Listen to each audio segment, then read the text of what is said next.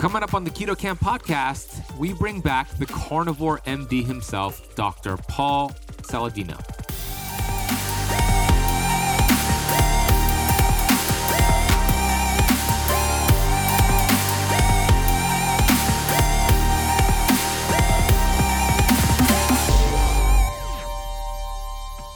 Is clearly the first thing that men and women think about. They dream about meat. That's the best thing in their diet. And by meat, I mean meat and organs.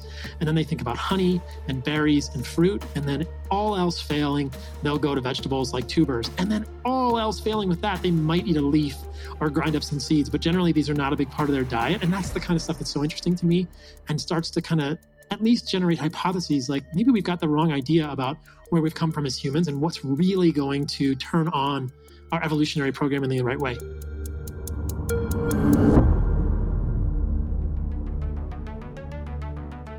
We have access to ancient healing strategies such as ketosis, fasting, and carnivore. And on the Keto Kamp podcast, we are determined to deliver the science to you. We bring in the thought leaders in this space to have extraordinary conversations so you could apply it and change your life. Your body was built to thrive. Your body is capable of healing as long as you identify the interference and remove it. I believe you are a masterpiece because you are a piece of the master. My name is Ben Azadi. I'm the best selling author of Keto Flex, and I want to thank you for spending part of your day with me.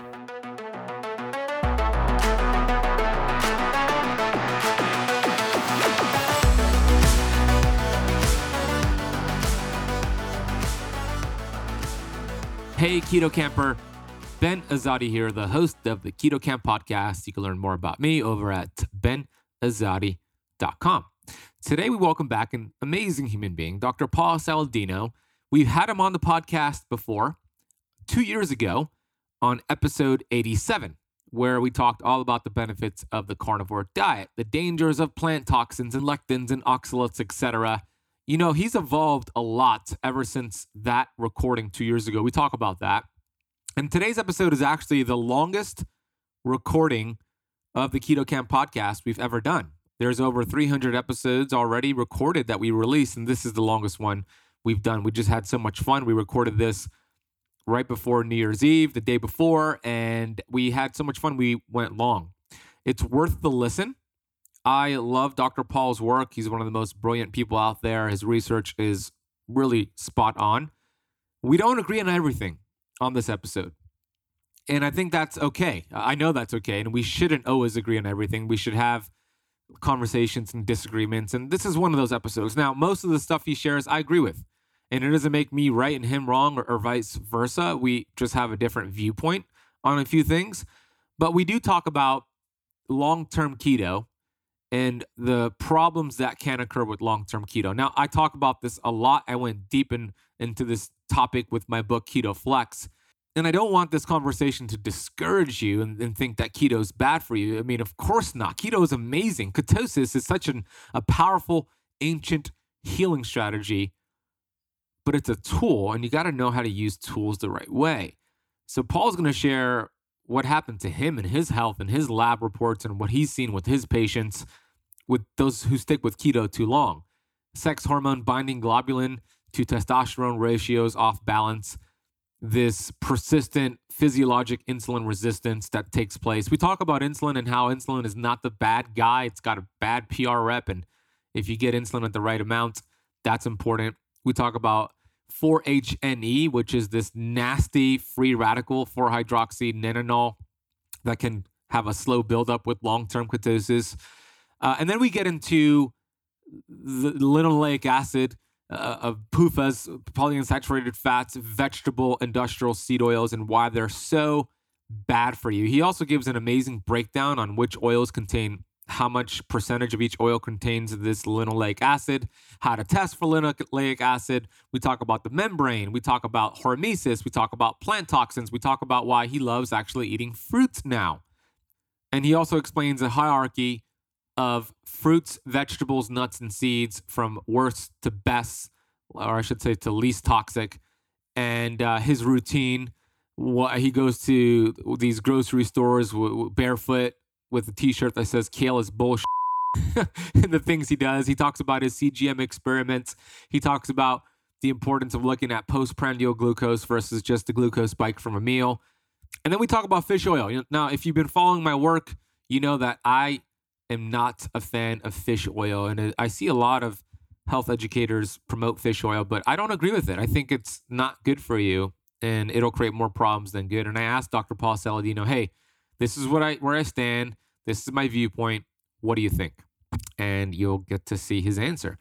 And then, of course, we get into the discussion of why I actually think quality omega 6, unadulterated linoleic acid, could support the membrane and how part of the membrane is omega 6 and it is the key to fixing the cell. He doesn't agree with that. So we talk about that. We also are going to, here's what I'm going to do because I think this is going to be super valuable for you, Keto Kamper. I'm going to reach out to my mentor, Dr. Daniel Pompa. I'm going to reach out to Brian Peskin, MIT researcher, and then I'm going to reach back out to Paul. He already said he's down for this.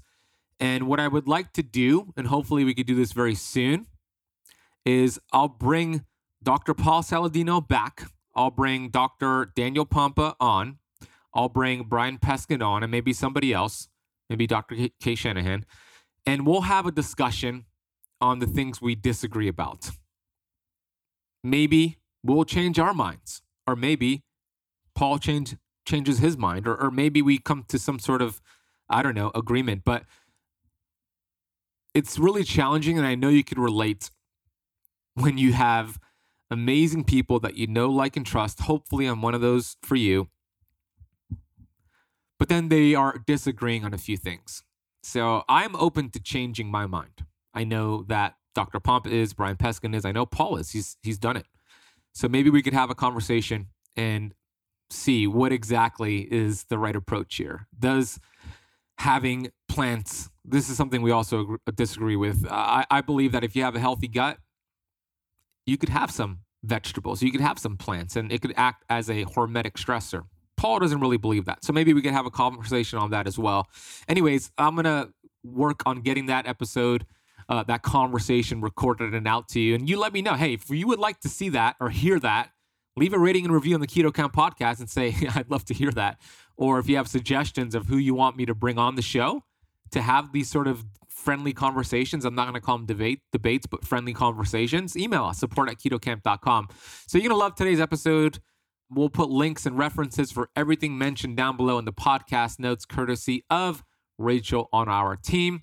Sit back and enjoy it. Hey, before I get this started with Paul, I want to take a minute here to get to the Apple Podcast rating and review of the day. This is a five star review from Wolfhound127 titled, I like all of Ben's content.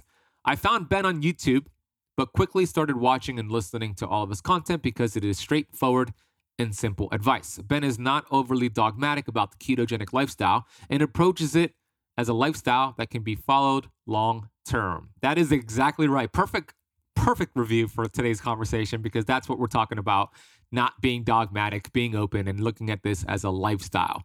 Thank you for leaving that review. Wolfhound, if you haven't left the Keto Kamp podcast a rating and review, please do so right now on whatever podcast platform you listen to and take a screenshot of it. We'll send you, I'm going to send you a paperback copy of my best selling book, Keto Flex, as a thank you for leaving the show a rating and review. So put your shipping address and email your screenshot of your rating and review to support at ketokamp.com. You know, something else I, I forgot to mention is uh, when we get into this conversation with Paul, we're going to get into his experience on the Doctors TV show and how it was a complete hit job. If you haven't seen it on YouTube, oh my gosh, go check it out. But he's going to talk about his experience on that show.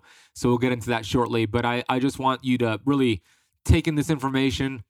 Uh, I'm really worried here about you listening to today's conversation and being discouraged about keto. Please don't be discouraged. Paul sees the benefits of ketosis. So do I, obviously but we both don't think you should be in ketosis long term. So there's a way to do this the right way. So don't, please don't feel discouraged. Feel empowered and actually be inspired that you could actually get out of ketosis and go back in, go back out and back in. That's what we want metabolic flexibility. And we have a lot of episodes teaching that. And on my YouTube channel, we teach that on my in my book Keto Flex. I teach that. So I hope this empowers you, and you're gonna love Paul. He's so much fun if you haven't heard him before. So uh, without further ado, before we get to Paul, let me just get to the sponsor of today's episode. Here you go. I always say structure trumps intention. You could have all the best intentions in the world, but if you don't have the structure in place, it's going to be very difficult to get the amazing keto and fasting results that you want. If you are on the go, traveling, and you don't want to think about what can you eat to help you feel satisfied and to help you continue getting results on your keto journey? For me, my structure when I'm on the go, when I'm traveling, and when I want to have something nearby that's a healthy snack, my go to is Paleo Valley's beef sticks. Paleo Valley beef sticks are the perfect gut friendly, clean protein snack for on the go. And if you have children, this is one of the best things to give your kids. These beef sticks are 100% grass fed and finished by farmers right here in the United States. They contain naturally occurring probiotics, which helps increase the diversity in your gut. It contains organic spices. It has high concentrations of omega 3 fatty acids, elevated levels of conjugated linoleic acid, which we know it's an antioxidant and also could enhance your body's ability to burn fat. It contains vitamins and minerals, elevated concentrations of glutathione, which is your body's master antioxidant, and it's good for the environment. They have flavors that range from original to garlic summer sausage, regular summer sausage, jalapeno, teriyaki, and they also have turkey sticks available as well. They taste so good that I usually go through three or four, and I think I might set the record for eating almost 10 Paleo Valley beef sticks. Maybe somebody out there has eaten more than me in one sitting. You know, me and my fiance Natasha, we're always fighting over these beef sticks in our house. We go into the pantry and I hear her unwrapping it, and I'm like, hey, are you eating one of my beef sticks? They are delicious. And since you are a avid listener of the Keto Kamp podcast, we worked out an exclusive deal for you to get 15% off your entire order of Paleo Valley products. All you need to do is head to paleovalley.com and use the coupon code KetoKamp15 at checkout for 15% off your entire order. That is KetoKamp15 at checkout. We'll also drop a link down below in the show notes. Okay, here is Dr. Paul Saladino, MD. Dr. Saladino is the leading authority on the science and application of the carnivore diet. He has used this diet to reverse autoimmunity, chronic inflammation, and mental health issues in hundreds of patients, many of whom had been told their conditions were untreatable. In addition to his personal podcast, The Fundamental Health Podcast, go subscribe to it. Go subscribe to his YouTube channel. He can be found featured on numerous podcasts, including The Minimalist, The Model Health Show, Bulletproof Radio, Dr. Gundry's podcast, Ben Greenfield, Dr. Mercola Health Theory, Mark Bell, also the Keto Kamp podcast. He was on the Doctor's TV show, which you will see or hear about very, very soon. And here is Dr. Paul Saladino. Dr. Paul Saladino, brother, welcome back to the Keto Kamp podcast. What's up, Ben? It's good to be here. Yeah, the last time you were on was actually, I was looking it up two years ago. Exactly. It was December two years ago, uh, episode 87 of the Keto Kamp podcast. Now we're over uh, 350 plus episodes. And ever since that conversation, you've actually evolved. And there's a lot of new information and new research you put out there. And it's super cool to see that first and foremost, because we should always be learning and changing our ways. And we'll get to that. Before we talk about that, Paul, you were recently, I think a year or two years ago, on the Doctor's TV show, which was a total hit job. We were just talking about it offline. How did that get started? Like, how did you even get involved with being on that, the Doctor TV show? And did you know it was going to be a hit job? Like, what was your experience like going into it and then on the show? They don't tell you it's going to be a hit job, that's for sure. they uh, definitely don't tell you it's going to be a hit job.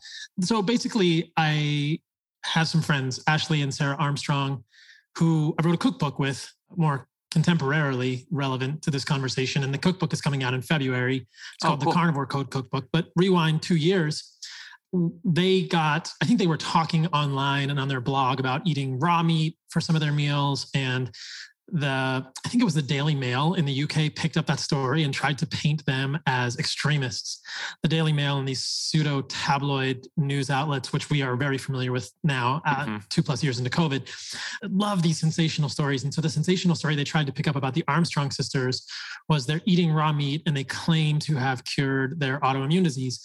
So the, the actual story, as I could tell it for Sarah and Ashley, is that they both had lupus-like diagnoses. So they had certain antibodies which are suggestive of lupus. They had lupus type symptoms. I believe at least one of them had the malar rash across their face. They had other joint issues, fatigue. Um, and I think both of them had menstrual irregularities. And I think both of them at that point had potentially lost their regular menses every month. And this was, I think that as part of that process of trying to fix those things, they did vegan and got worse, and then eventually found a carnivore diet. And many of their symptoms got better. And they had an evolution too, which we can talk about that, that in many ways paralleled mine. But the elimination of many of the foods that they were told were so good for them, the vegetables, the plant foods, seemed to improve their autoimmunity as well. And they ate some cooked meat and some raw meat. And that, of course, the um, sensationalism wanted to focus on the raw meat. So, because the Daily Mail picked up that story, they got contacted by the Doctors TV show. In retrospect, clearly the Doctors TV show is looking to do the same thing to paint them as um, eating disordered, psychologically unwell humans who had used this crazy diet that could potentially be hurting them to change their autoimmune disease. Now, Ashley and Sarah said, well, we'll go on your show, but we won't go on without um, Paul Saladino, who was, uh, you know, obviously I was talking a lot about carnivore diets then. I think they had learned some stuff from me, so they wanted me to be there as well. And the doctor's TV show producers, I'm sure, just licked their chops at this point and thought, aha, this is even better. We have the doctor, quote unquote, you know, like I, I am an MD, but they have, we have the doctor that we're going to make even a better pillory. We're, we're going to make an even better voodoo doll out of this guy and, you know, pillory him in the, in the square and ask him all sorts of stuff. So I went on the show in person in Los Angeles and they unfortunately couldn't be there. So they were on virtually and on TV. And so the way it all played out was that the closer and closer it got, the more details I got about the appearance. And the first thing I heard from the producer was, oh, well, we're going to, they, they want it to be a debate. And I thought, that's fine. I've done debates before. I've debated many people now. And even at that point, a couple years ago, I debated many people. I said, that's fine, assuming that a debate meant that there would be some sort of a moderator, that there would be you know, uh, an unbiased person or two, and that both sides would be allowed to talk. But of course, this is Hollywood. So the way it actually played out was they had I believe, five doctors and one lawyer. And they even brought in a vegan doctor, Joel Kahn, on the TV uh, as another um, sort of uh, person to argue against my position. They don't place you on the same table with the doctors. The doctors are on a stage and you're in the audience. So I was in like the audience below the doctors with another doctor next to me, and then multiple physicians on the stage with a lawyer on the stage, Joel Kahn, a vegan doctor, via um, Skype or via a virtual connection, and then Ashley and Sarah via virtual connection. And throughout much of the proceedings, they were muted. So they couldn't actually even chime in or say their opinion or corroborate anything I was saying. So, so at what point, at what point were you like, okay, this is a hit job? Like when did it hit you? I mean, it's it was it was intense, man. Uh, it was big lights, you know, like you you're in this Hollywood stage. There's an audience behind you, which is yeah. cued to sort of do things and clap for the doctors, but not yep. you. So the whole thing is just this swirling pit of of just ignominy that they were directing at me, and it, it was very immediate. Like within the first I think that they they introduced the story. They let Ashley and Sarah tell their story a little bit. They tried to paint them as people with eating disorders, and then they they asked me one question, and then it was just the, the, mm-hmm. I was thrown to the wolves, and I did the best I could but um, it was pretty bad. They, they would interrupt me constantly, and it's Hollywood, so they cut out pieces of it where I was sort of just throwing my hands up and saying, "I'm not even being allowed to talk." You don't see any of that. They get to cut whatever they want. They get to uh, have this coordinated attack where every person has a specific question for you. They question your credentials. It was pretty crazy. So yeah, I, and after the fact, I mean, the whole story that I told about it. This is this is pretty much ancient history, but it's maybe sort of fun to relive. Is that after the show, I saw the physician who was sitting next to me in the audience in, in the dressing rooms, you know, backstage. And I said, What the heck was that? You guys railroaded me. And she said, You deserved it. You know, she, these are like her, basically her words. She said, you know, basically handsome, uh, articulate physicians like you come around and they mislead people and they get hurt and and and you deserve to be railroaded. And I said, what did I say that was wrong? And she just lost her the security had to be called. Wow. She was yelling at me behind the studio in the street. And of course, this is my version of the story, but I didn't get angry at her, but she was yelling at me and getting super activated. And so security got called to separate us. And it was just, it was pretty ridiculous. So she wasn't willing to have any conversations about any of the topics that we'd had on the podcast. I invited her on my podcast to have a debate under a neutral circumstance. She didn't respond. Travis Stork, who was the main physician on the stage, I invited him on my podcast. He never, none of the, none of these guys ever showed up for a real debate. They just wanted mm-hmm. to sort of throw their hands up and speak in platitudes and say everyone knows XYZ that that vegetables are good for humans and everyone knows that eating meat is bad for humans and how can you be so stupid and how can you mislead these women in such an extreme way and and hurt them and it, it was crazy. I mean Joel Kahn got to throw in his digs like you know you're all going to get colon cancer later. It's just a bunch of bullshit. It was total typical Hollywood stuff.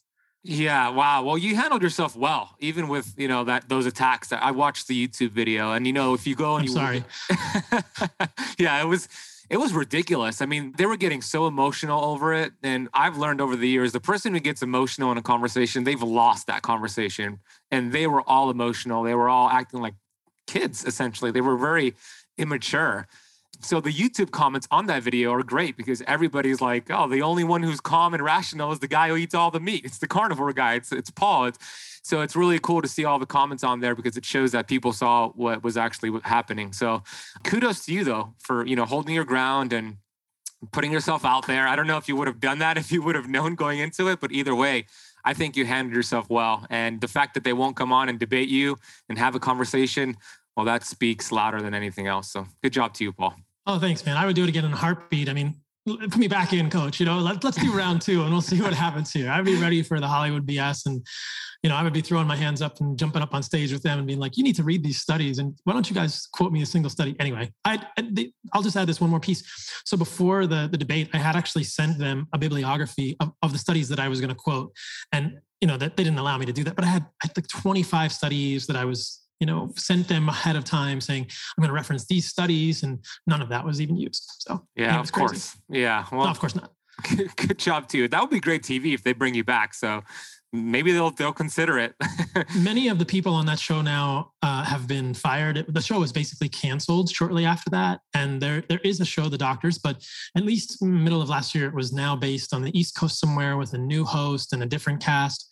I think Travis Stork has generally moved on to doing whatever Travis Stork does. So I don't mm. think the cast is even there anymore. I didn't know that. Well, you'll get the message out. Keep doing what you're doing. We'll have conversations like this. Uh, so thank you for sharing that. Let's transition now. Now when we spoke two years ago on the show, we talked all about carnivore. We talked about your book. Uh, it's cool that you have a cookbook coming out. We'll definitely, is it available for, for pre order right now, Paul? Yeah, it is. So we'll put that link in the podcast notes. It's going to be out February of uh, 2022. I was watching some of your YouTube videos and listening to some of your podcasts, and uh, you were sharing some of your lab work. So maybe you could share a little bit about what are some of the things you've noticed when you were strict carnivore, and then what did your lab show, and then why did you decide to actually bump up your carbohydrate intake? Yeah, this is so interesting. So, in the midst of writing a book about a carnivore diet, I, I think that it's an interesting journey for me. What I found was that there was something fascinating about eliminating plant foods, but more specifically vegetables that is, the leaves, the stems, the roots, and the seeds of plants. And originally, when I was doing an ex- exclusively um, meat and organ and fat diet, I, that's what I would call pure carnivore. I had also excluded fruit from my diet. Now, there were many benefits to that. My longstanding autoimmune disease, my eczema got better. Psychologically, I felt better. And ketosis in the beginning for me, without carbohydrates in my diet, seemed fine. And so I was writing this book, and I thought there was something to tell people that, that potentially there are many of the foods we consider to be healthy leaves, like kale or spinach or chard, um, broccoli, Brussels sprouts, stems, seeds, which are seeds, nuts, grains, and legumes. People know about wheat, but also oats and almonds and many of those things I'm not a fan of. And I, there's something to say here. I think the elimination of these results in better digestion for many people, improvement in autoimmunity, better sleep. And as we saw with Sarah and Ashley, this you know, stark example, sometimes resolution of longstanding recalcitrant autoimmune disease that looks like lupus, which is a serious disease that Western medicine doesn't have any sort of treatment for other than biological medications, which have many, many side effects long term. So there's something to tell people about here. But as I'm going through that process, I'm about a year and a half into my strict meat, organs, fat, salt diet. And I'm having a little bit of crisis of faith. And it's fun to tell the story because I, I love being authentic with people. And I'm experiencing some things and I'm like, what's going on here? So I feel generally pretty good. And I'm surfing, I'm living in San Diego, but I get a lot of muscle cramps and I get heart palpitations at night. And I don't know if the libido was different, but when I did my blood work, the sex hormone binding globulin, the SHBG, was just continuing to creep up and up and up and up. And at times it was over 100, 115, 120. And you start to see the thyroid, specifically the free T3, go down, down, down, down. The TSH, the thyroid stimulating hormone, isn't changing. The HSCRP remains quite low. So it doesn't look like there's you know broad strokes inflammation but hormonal panels were moving in directions that i wasn't quite sure about thyroid seemed to be going the wrong direction subjectively i felt a little cold i didn't do what i probably should have done which was take my body temperature every day and track that but i have heard anecdotally from people that they do see their body temperature gradually go down a little bit on ketogenic diets when they do them long term. And then my sleep was a little bit disordered. Obviously, I'm going through so much stress because that was kind of the, the apex of everyone is attacking me and saying, you know, there's all these trolls on Twitter and I didn't really understand how to deal with them. And instead of just putting them out of my mind and doing the work that I believed in, I was always just chasing people being jerks in digital world, which is the worst uh, manifestation of most human psyches. Mm-hmm. And so it was a very stressful time. And I thought, maybe I'm too stressed. That's why I'm not sleeping well. But I would wake up with my heart racing. And then whenever I would go to the climbing gym and try and climb, I would get muscle cramps. And sometimes when I was out surfing in cold water, my calves would cramp up badly.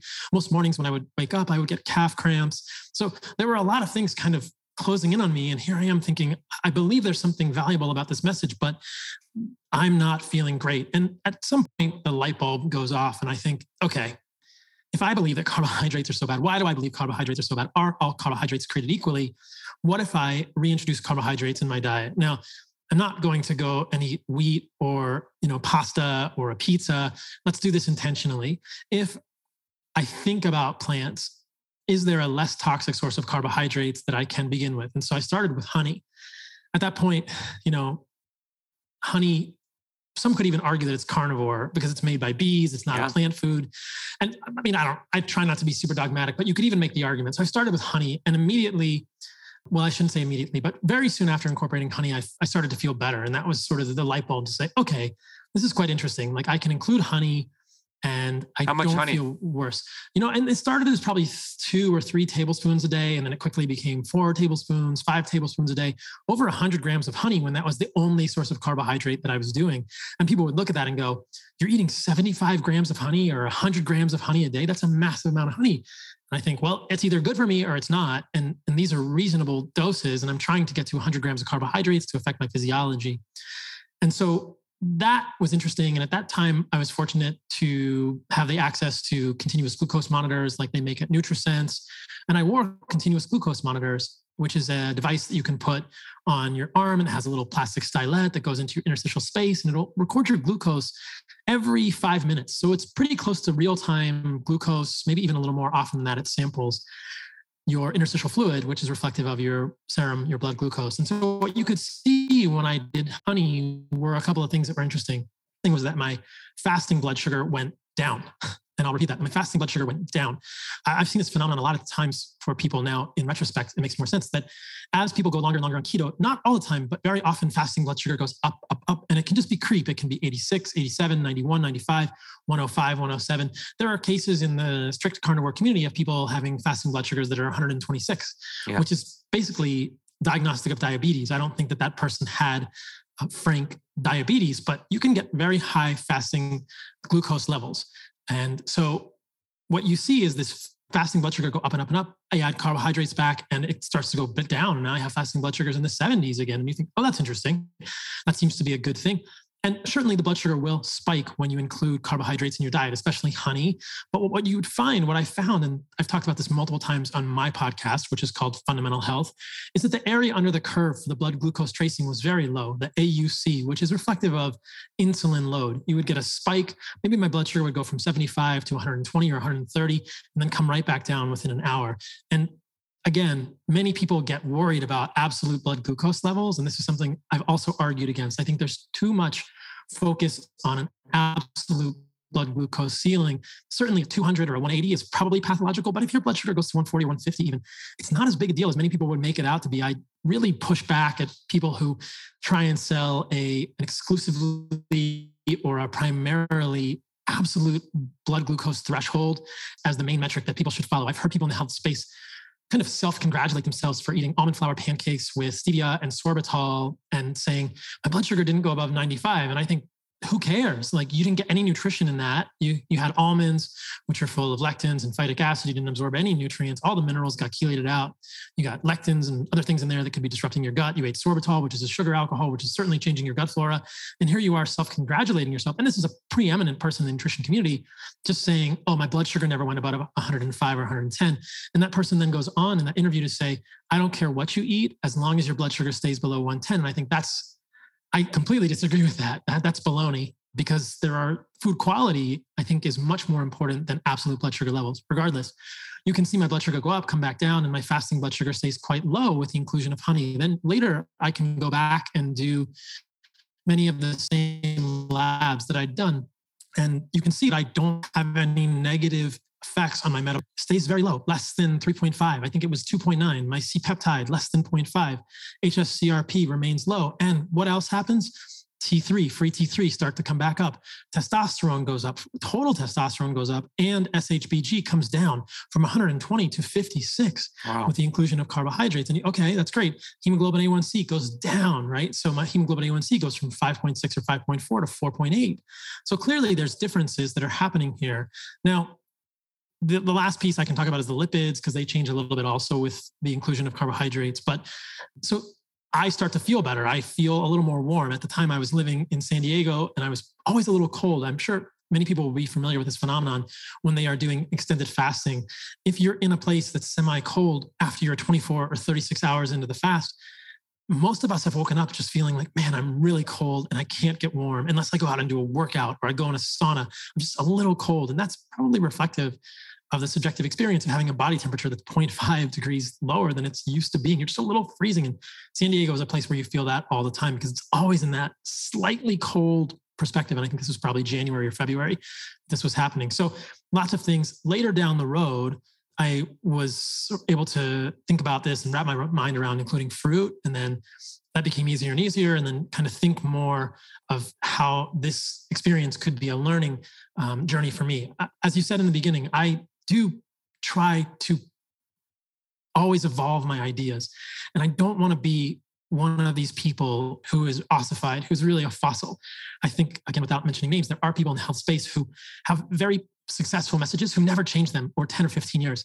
And they, they never admit that they've seen anything to contradict their views. And I try really hard not to be that person and, and to understand that you can find a piece of something interesting and then some of your ideas can be uh, not complete and need evolution and need further uh, exploration but other ideas remain relevant and something should be talked about so it's been met with mixed reviews but i think generally people appreciate the fact that i've tried to be honest in my own personal journey and evolve and i don't think that many of the things that i learned on a strict carnivore diet are invalid because of this evolution in the way I'm thinking. Many of the the common um, trolls on Twitter and other places love to point out the fact that I wrote a book about the carnivore diet and I now eat fruit, but none of them have read the book to see that in the, right. in the, in the chapter discussion of a carnivore diet, I actually lay out templates and ways of thinking about a carnivore diet that could be more inclusive to get people there. I think that the most important points that I've learned in the journey have been the importance of organ meats, which we so often leave out of our westernized diets, the exoneration of meat, which gets vilified all the time. You know, to your point and to your sort of context the the values of fasting and intermittent ketosis but maybe the dangers of long-term ketogenic diets for humans physiologically. And then probably some sort of a consideration of plants on a toxicity spectrum um, rather than a black and white vilification of plants as bad but you know there's probably a hierarchy of plants. So i'll pause there and let you jump in and we can go wherever you want. Yeah that, that was great Great, fantastic share. So there's a yeah, with the trolls on Twitter, on TikTok, I get that as well. You probably get it to like a hundred times what I get, being that you're, you know, you're the carnivore guy. Same thing with me. I, I, have my book Keto Flex. My company's Keto Kamp, and people think, oh, he's a dogmatic keto guy. He thinks you should be in keto forever. No, read the book. Right when you actually start looking at my information, at Paul's information, you know that we're flexible in our approach. I I think everything should be viewed from the lens of or hormesis, right? I, I love how you said that the toxicity spectrum of plants. Like, what can you eat that will yield you a positive result? How could you stay in that hormetic curve, right? Everything should be viewed from that lens, and we all have a different hormetic ceiling, and that's what you're talking about here.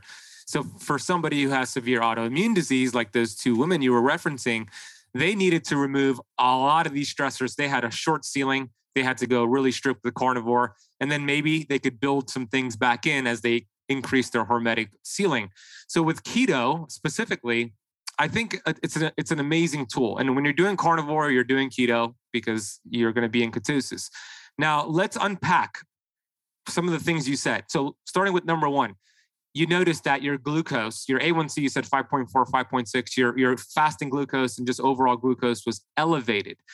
Now, I know that the number one priority for the body, the innate intelligence, is survival. So, my thought process is why is the body raising glucose when it's been in a long term ketogenic state? Why do you think that is? Uh, what is this insulin sort of resistance that's happening that's different than the other insulin resistance? Like, why do you think that the body's doing this, Paul? Yeah, this is a super important question. I'll try to answer it as succinctly and clearly as possible, but it does get a little technical.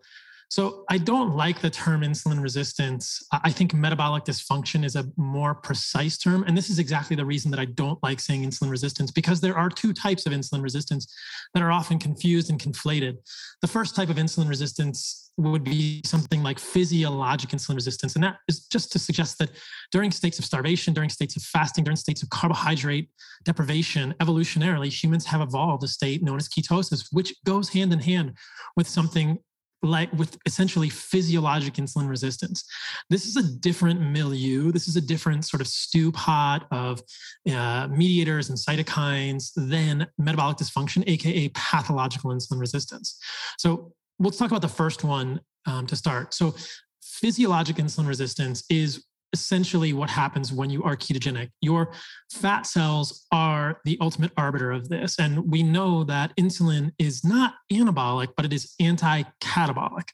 And this has been shown in many studies. So the signaling of insulin at the level of the fat cells, the adipocytes specifically, prevents the adipocytes from leaking free fatty acids. These are known as NEFAs, non esterified fatty acids.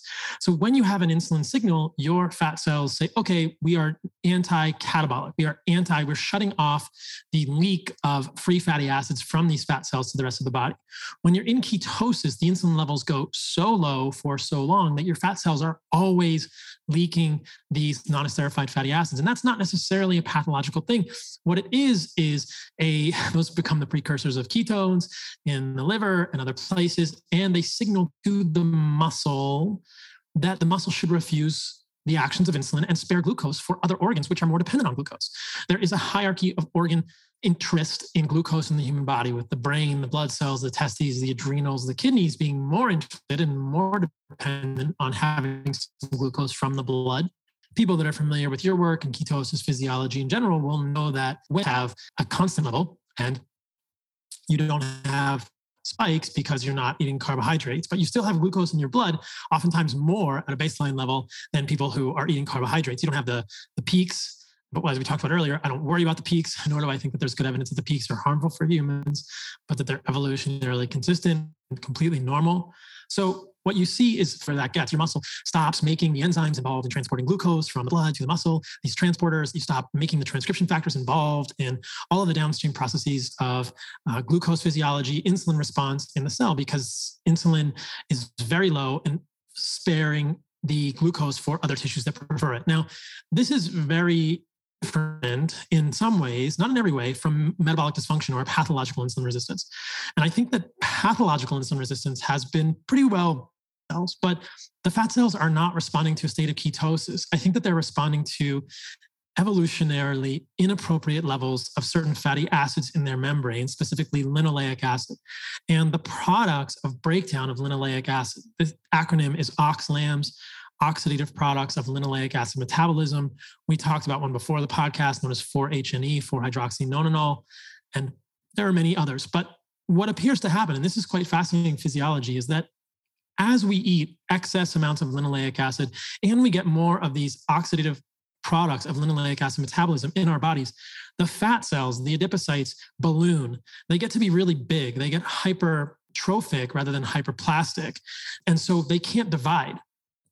And so you get this like, you get this problem in the fat cells where they kind of balloon and they start to leak and they start to explode a little bit and just they get bursting at the seams. Whereas normal physiology appears to be that as fat cells get more and more full they start dividing and they they don't get to this extremely ballooned uh, pathological level. When they start ballooning and cracking and leaking they not only release free fatty acids, they release inflammatory mediators, uh, inflammatory cytokines, which further signal to the muscle and other parts of the body to become insulin resistant or to refuse the actions of insulin. But this is a different state because it has this accompanying inflammatory milieu, these cytokines, and it's based on a different thing. There can be plenty of glucose around in this situation. There's no there's no dearth, there's no absence of glucose in the metabolic dysfunction state. It's that insulin is actually high rather than low. So they're completely different physiologies. You have high insulin in metabolic dysfunction, which is why you can pick up this physiology or really um, foresee it happening by checking fasting insulin in, in more and more people. You would see this fasting insulin creeping up and up and up as the peripheral tissues of the body become more and more resistant to its actions because of this inflammatory milieu being leaked from the fat cells, probably approximately originally uh, driven by this evolutionarily inconsistent physiology that starts, in my opinion, and the opinion of many others, with massive amounts of linoleic acid and its byproducts coming into the body because we are eating things like seed oils and we are eating things potentially like meat that is fed evolutionarily inconsistent diets. I'll just clarify that statement for people. One of the greatest sources of linoleic acid in the westernized diet is actually chicken fat and pork fat. Now, chicken and pork are monogastric animals like humans. The unique thing about monogastric physiology is that we cannot convert polyunsaturated fatty acids like linoleic acid into saturated fatty acids. Ruminants can. So, deer, elk, buffalo, cows, bison, these animals can convert polyunsaturated fatty acids into saturated fats. We can't do that. We can't saturate these fatty acid molecules by taking away double bonds. We can add double bonds to molecules in human physiology. We can interconvert monounsaturated fats and saturated fats. But if you have a polyunsaturated fat, we can't really take that backwards into a monounsaturated fat. So that means that in chicken, in pigs, and in humans, the more polyunsaturated fats we eat, the more we accumulate, the more we store. It's a very linear relationship. And there are all sorts of lines of evidence pointing to the culpability or indicating the culpability of linoleic acid in this setting. Some of the most compelling, in my opinion, are the fact that the more linoleic acid you eat, the higher your inflammatory mediators go. There's a, some really stark correlations. Again, this is correlation from which we cannot draw causative inference, but from which we can formulate a compelling hypothesis that there are some really strong correlations between the amount of linoleic acid in someone's fat tissue and their incidence of coronary artery disease. Mm-hmm. Now, you have to be careful there because linoleic acid in fat tissue is the best indicator of consumption of linoleic acid rather than linoleic acid in the blood mm-hmm. or in the red blood cells. So we don't do this generally uh, often in humans, but I think that we should do more of this where we should sample linoleic acid in your fatty tissue. But this is sort of getting down a side uh, route. But that's the juxtaposition between insulin resistance physiologic and insulin resistance metabolic dysfunction. I think the terms we should use are you know physiologic insulin resistance and metabolic dysfunction. And as I said, there are totally reversible, predictable, calculable ways to uh, avert metabolic dysfunction. We just don't talk about it enough. And I think people get confused and they inevitably eat many foods which lead to this process. Now, I'll just say one thing and then I'll pause. I think a lot of people in the ketogenic and low carb space see a correlation between the consumption of carbohydrates or the exclusion of carbohydrates and improvements in their physiology. And I do not believe that carbohydrates, which are something I haven't talked about in the sort of circle of insulin resistance yet, I don't believe carbohydrates are the primary driver. I think they are sort of like wood that you throw onto a fire that is already burning that can stoke the fire. In this case, if your physiology for glucose, handling sugars, uh, is broken, because of deeper things starting with cells, probably originally connected with glucose to the fire, you are not going to handle the glucose well at all. And I think that when you remove glucose or sugars in general or carbohydrates in general, in that situation, you can find improvements. But that doesn't mean that the carbohydrates cause the problem. I think this is the confusion that many people run into. And they say, okay, you, Paul, were a carnivore, and now you're including fruit and honey in your diet aren't those going to make you insulin resistant? And as I talked about earlier, we can clearly demonstrate that is not the case over and over and over. So I don't think it's carbohydrates per se. And again, like anything else, we can create a hierarchy of uh, carbohydrates for humans, and that's why I started with honey and then fruit. But I think you can draw a pretty clear line in the sand when it comes to grains or processed sugars and say those are probably not great for human physiology. But I don't believe that those carbohydrates are triggering insulin resistance in humans or metabolic dysfunction. I think that they are worsening something that's there, but we have to get to the proximate cause, and that gets left out of a lot of conversations of insulin resistance within ketogenic circles. I want to take a quick break here to share with you about the dangers of taking fish oil. I know, shocking. I was somebody who took fish oil every single day for years. And then I came across a ton of research showing the dangers of consuming fish oil. I immediately found an amazing product called Pureform. Pureform is a plant based omega. And the cool thing about Pureform is that it is uniquely processed with nitrogen to preserve it and make sure it does not oxidize. These essential fatty acids are cold pressed, and you get the proper balance of omega 6 and omega 3 to feed your cells what it desires. We know that life begins and ends at the cell membrane.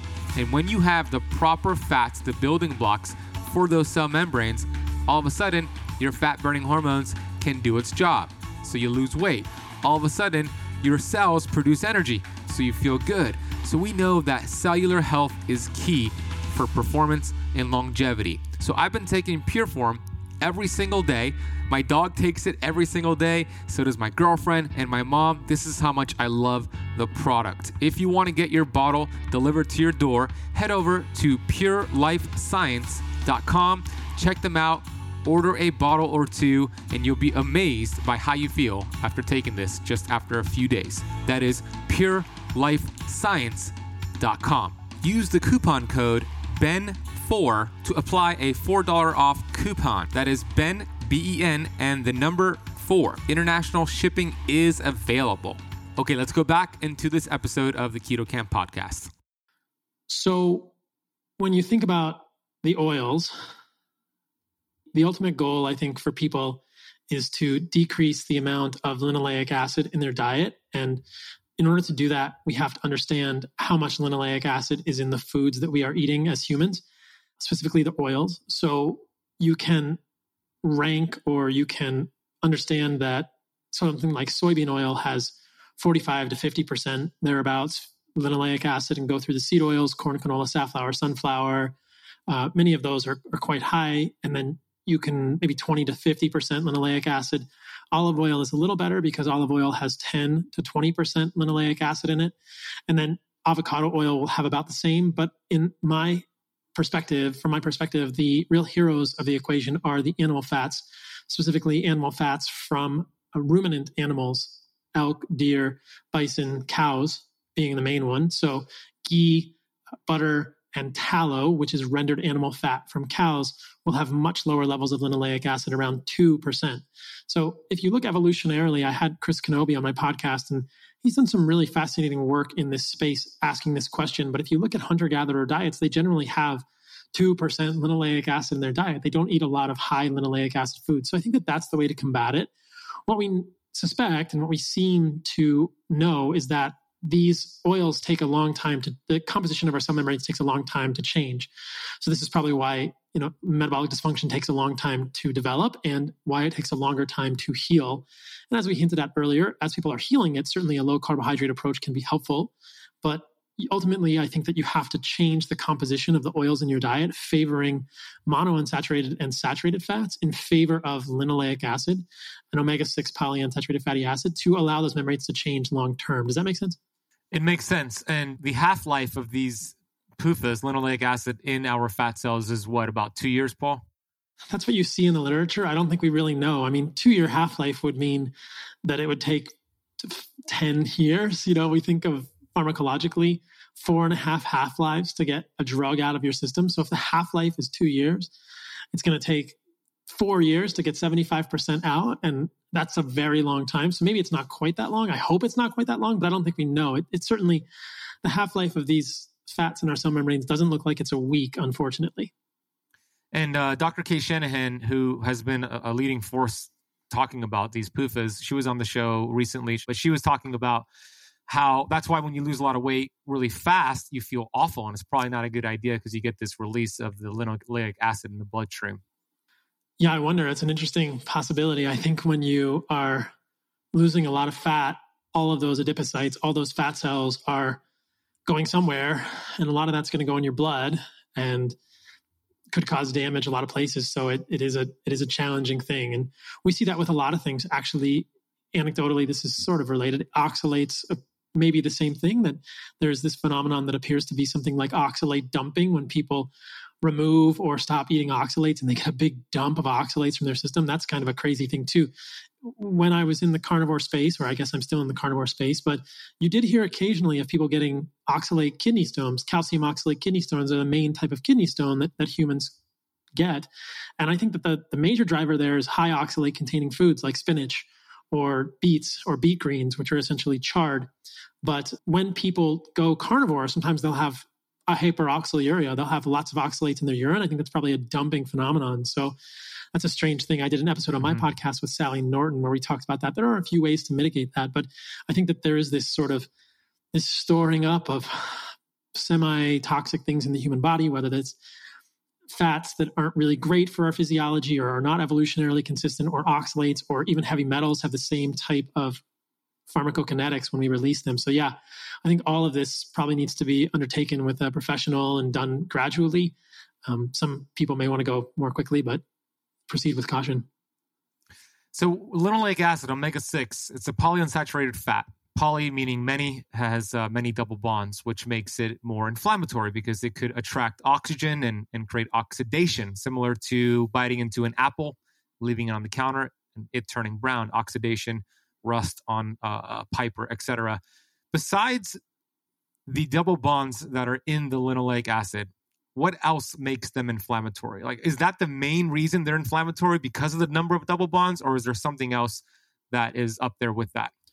You know, this is a great question. I don't think we fully understand this physiology. Certainly, we we talked about these oxalams, these oxidative products of linoleic acid metabolism, 4-HNE and others. And it, it does appear that when we eat more linoleic acid, you can find more oxidized LDL.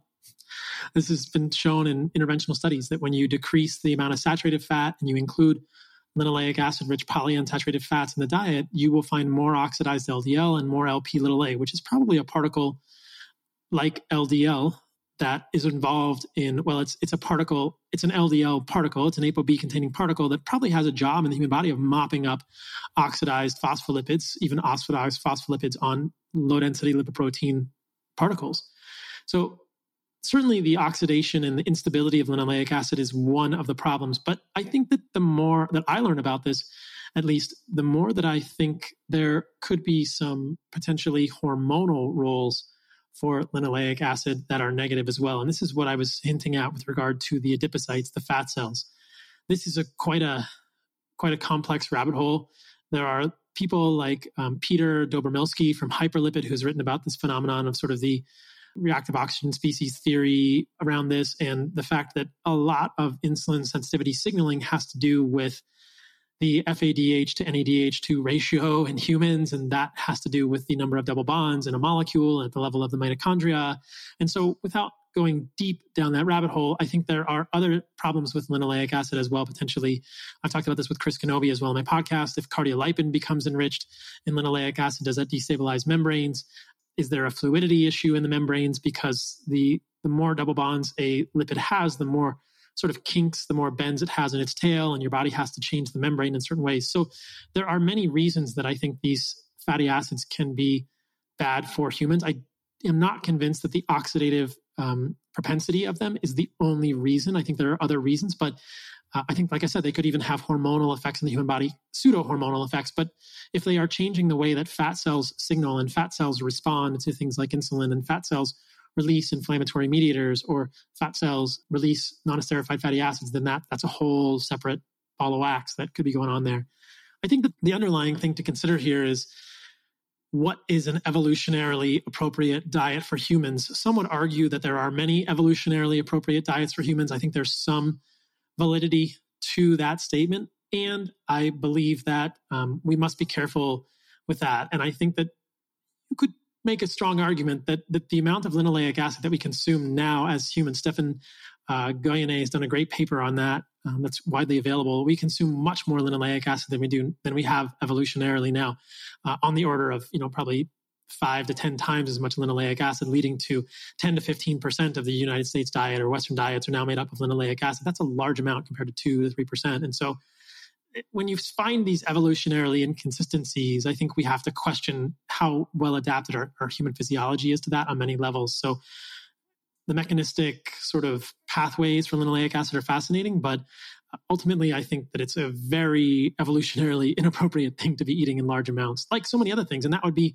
that's the entire reason that I think a carnivore diet or a carnivore-ish diet is important to consider as well. And we can go down this rabbit hole or go wherever you'd like next. But you know, is is eating a bunch of kale, uh, is eating a lot of spinach, is eating a bunch of Brussels sprouts or beet greens evolutionarily consistent either?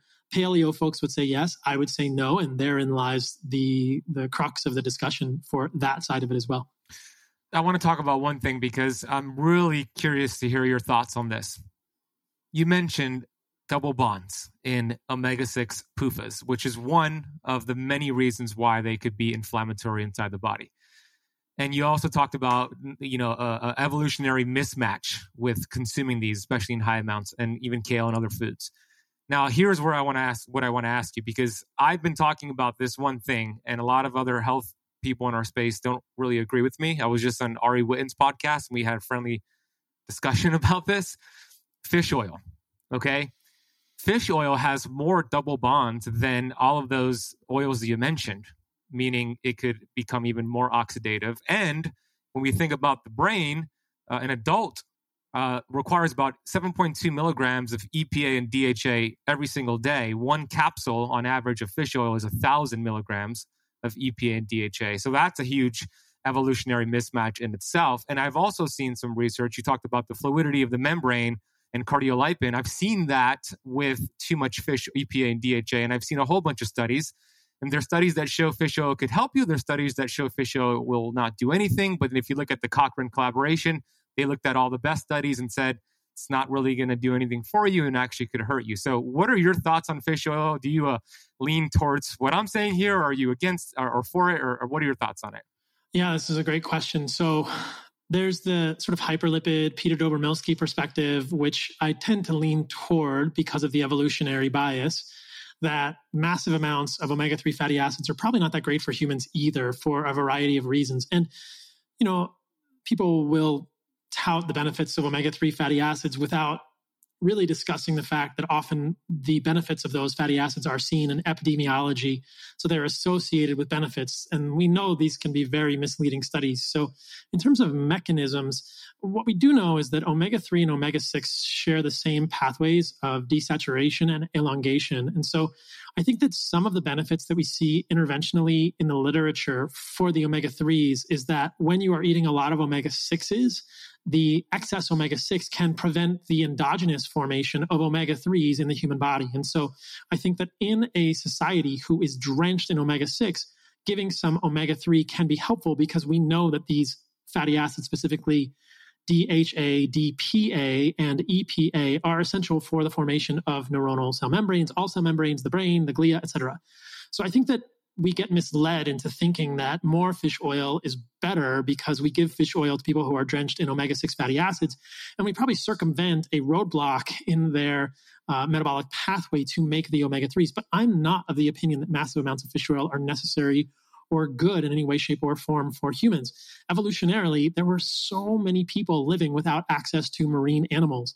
And if you know anything about the marine landscape, if you kill a fish and you put it on a beach, it goes rancid and smells like almost immediately. Fish oil spoils so freaking yeah. quickly, and so fish much. oil. The, it's it's antifreeze for the fish. Yeah, yeah, and it's it, it spoils very very quickly. These oils are so fragile, and we're putting them in capsules, and we're presuming that they're not oxidized. And then, you know, a lot of fish oil that people take now is in a bottle of fish oil and it's just open to the air. And maybe you put it in your fridge, but you have a dropper full of fish oil that then you're putting into your body. That is highly oxidized. I've seen the certificates of analysis of all the major fish oil companies, and the lipid peroxide percentages are five plus percent in these things. That's a significant amount of oxidation products already in these fish oils. So, this is actually a really interesting thing that I haven't talked about a ton, but I don't do fish oil. I haven't really even done egg yolks much in the last maybe a year, year and like eight, six eight months. So, and that's just to say that I don't have many direct sources of EPA and DHA in my diet other than ruminant animal fat, like a tallow, right? But what's interesting is that tallow actually has an omega 3 in it called alpha linolenic acid, which is sometimes thought of as a plant based omega 3 what I found fascinating when I looked at my fatty, my essential fatty acids was that I had lots of EPA and DHA, even though I don't have a lot of EPA and DHA in my diet directly. I don't really eat fish because so much fish is full of mercury and other metals. And that's not to say it all is, but much of it is. I just don't eat a lot of fish. I just decided that I'm an inland hunter gatherer, even though I live at the beach right now. If I could get really good fish, I would eat it on occasion, but I don't eat lots of fish. So I don't have lots of EPA and DHA in my diet. I don't supplement with fish oil. I haven't for probably over five years at this point. I don't have egg yolks, which are a source of EPA and DHA. So the only place I'm getting omega 3s is essentially from ruminant animal fat. And what I found was that presumably that there's a little bit of EPA and DHA in ruminant animal fat, but I think my body is also able to convert and change the alpha linolenic acid into the EPA and DHA it needs as it should. This is my theory, but I think it's backed up because I don't have an excess of omega 6s in my diet. So I think that we conflate a partial benefit of omega 3s by bypassing an omega 6 roadblock and telling everyone that we should eat tons and tons of omega 3 in our diet. So, this is actually really sticky literature for people, but I just, I'm not convinced that the omega 3s are that beneficial or that we should be pumping ourselves full of them.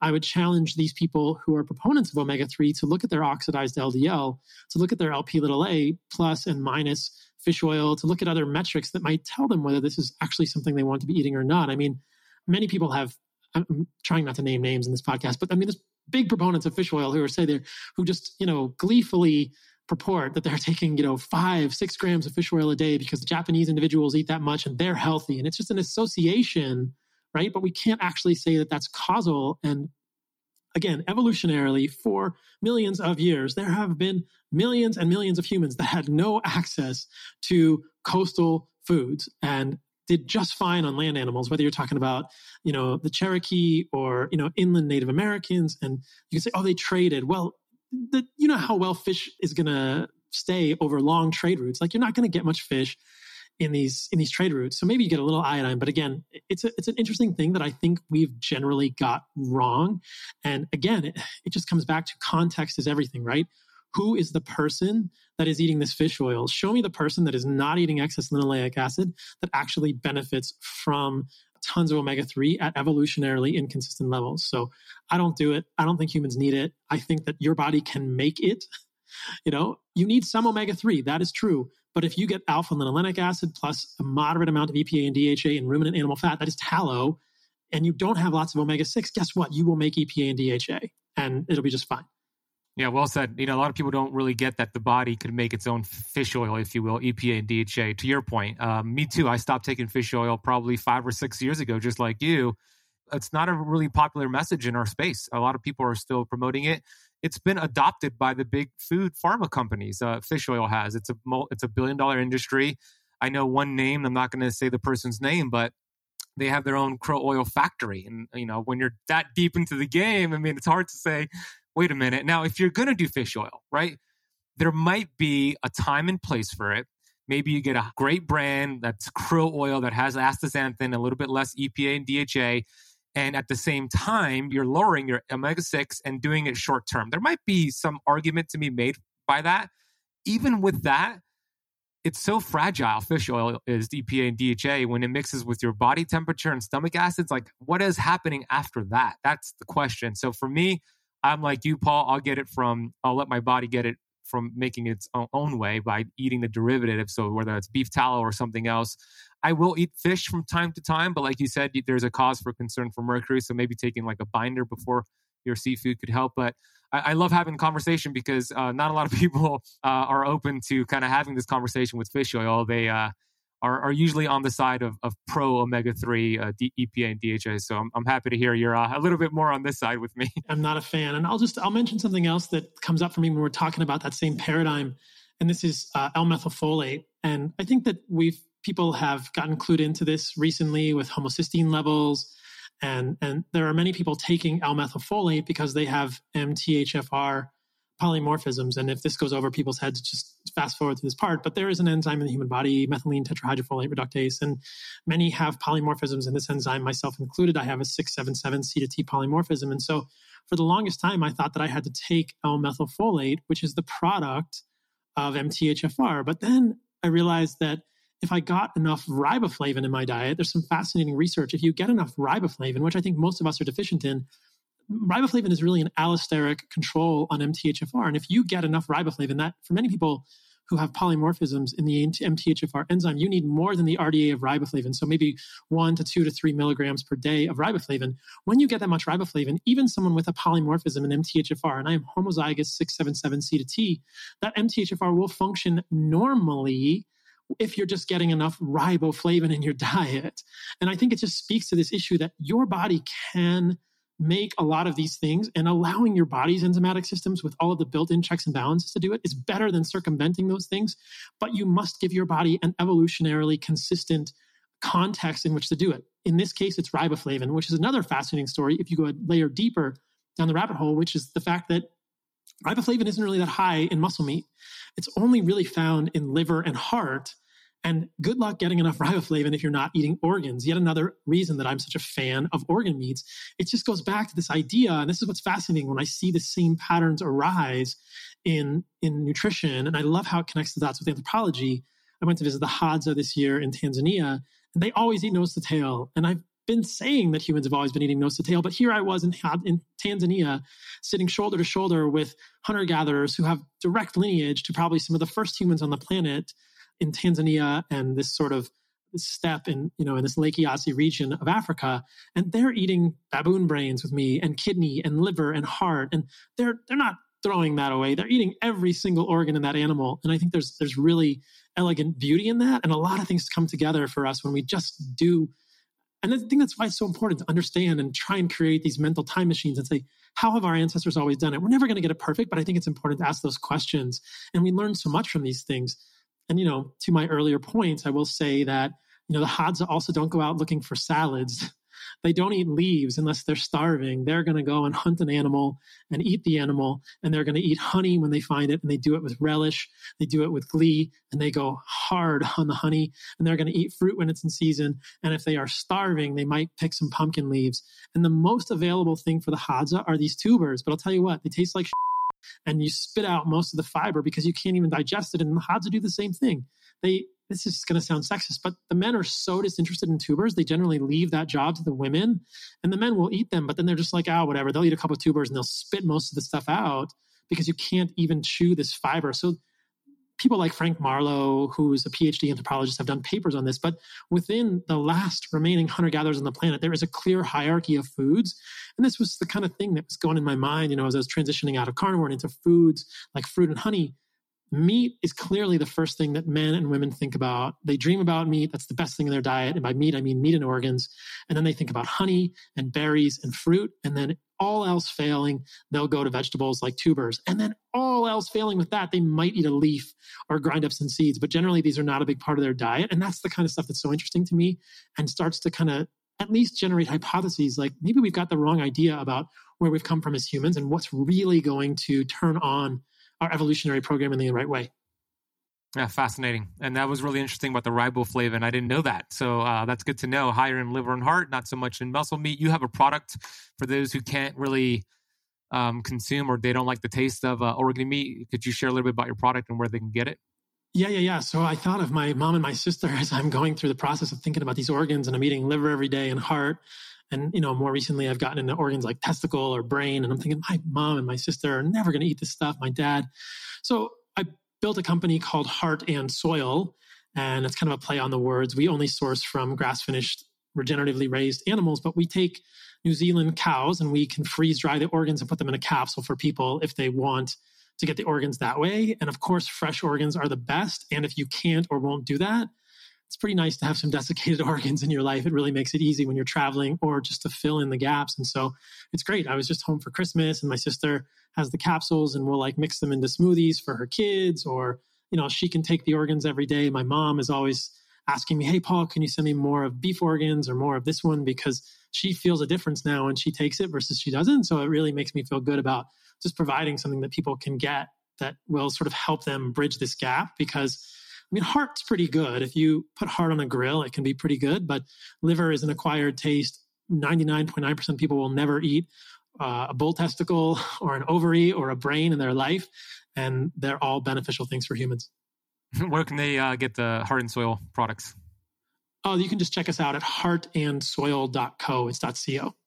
Awesome. We'll put that in the podcast notes as well. And yeah, your your TikTok videos are doing so well because it shows you actually like eating bull testicles. And it's funny, you show up sometimes on my For You page and I see, I'm like, oh, it's Paul. And you're at Whole Foods saying, I don't know, kale is bullshit. You have a shirt that says kale is bull- peppers are bullshit. You have somebody filming you. It's uh, it's fun to watch. What is your uh, TikTok handle again? Is it Carnivore MD?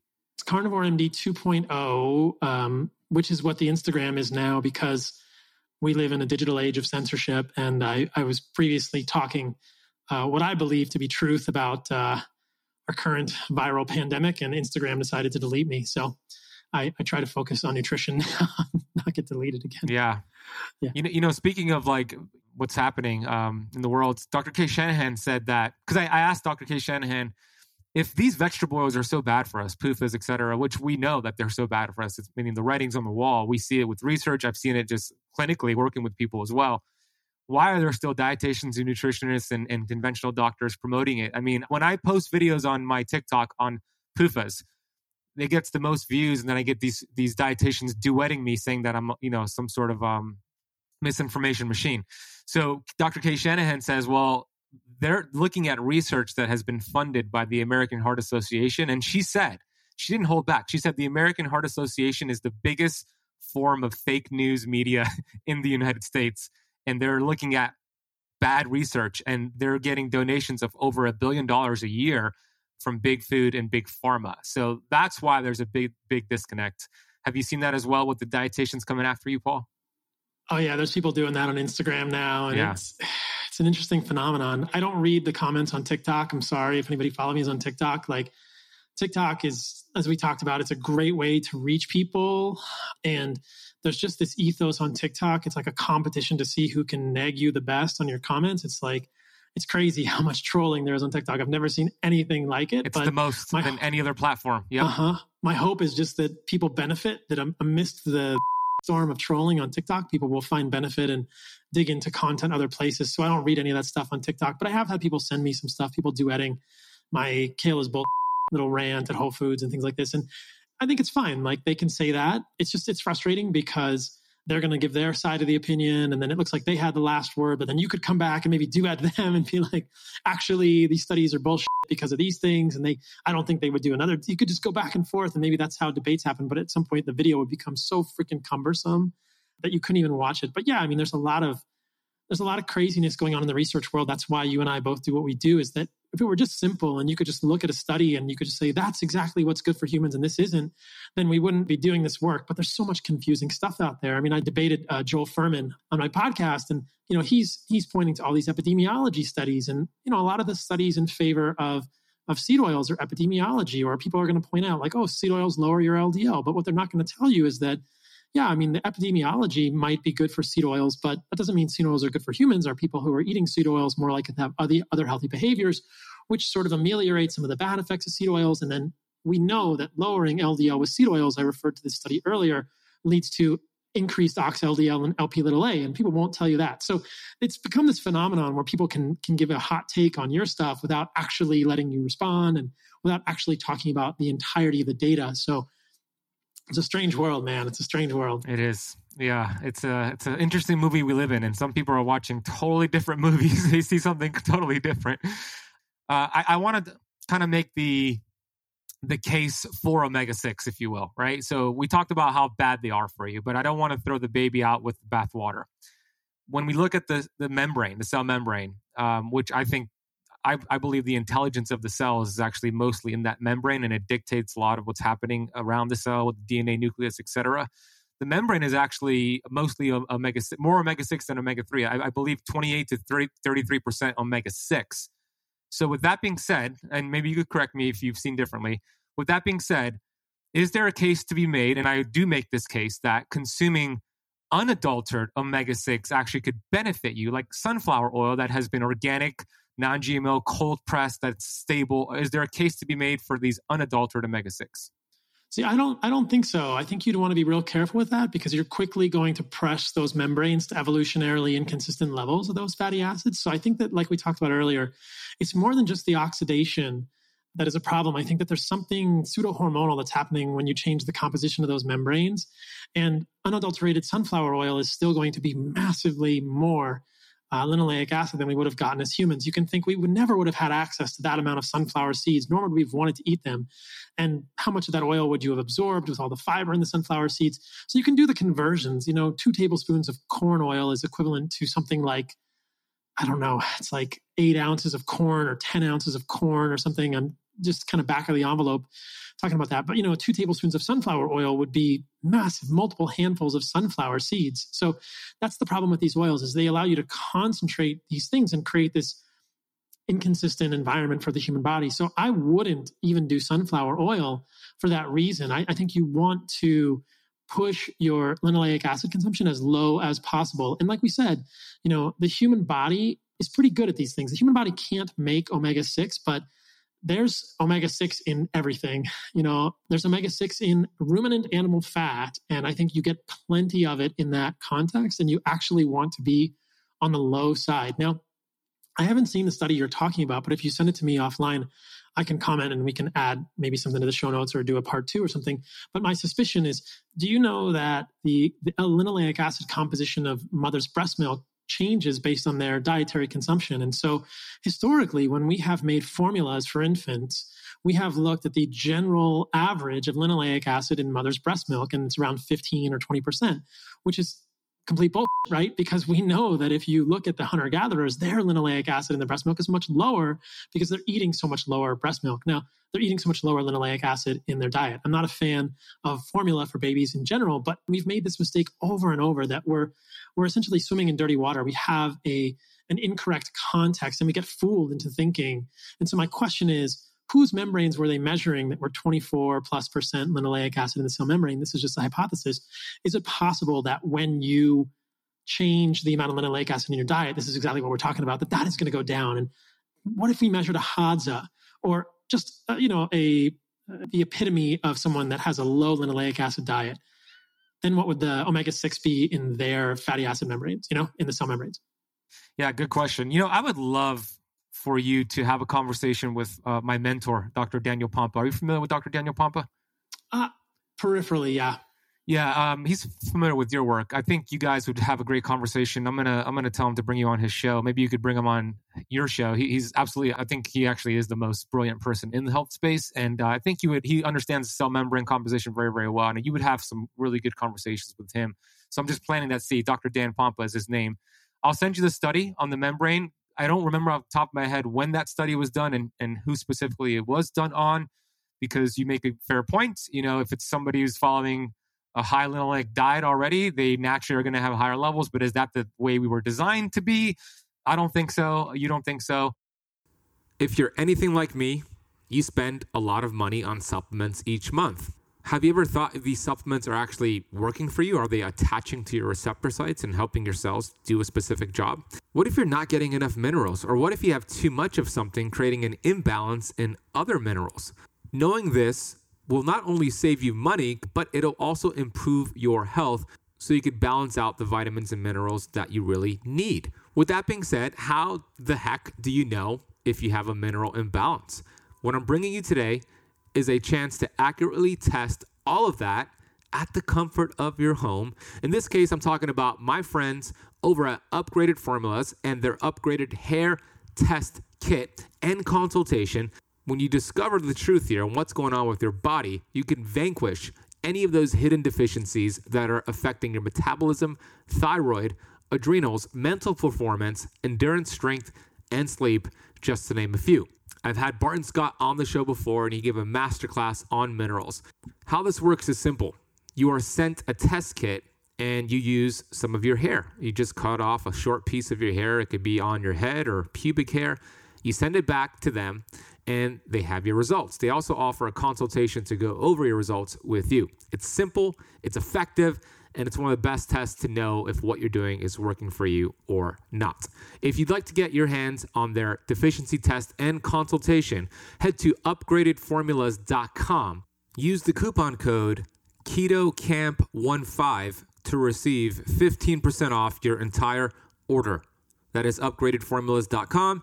Use the coupon code KETOKAMP15 at checkout. We'll also drop a link down below.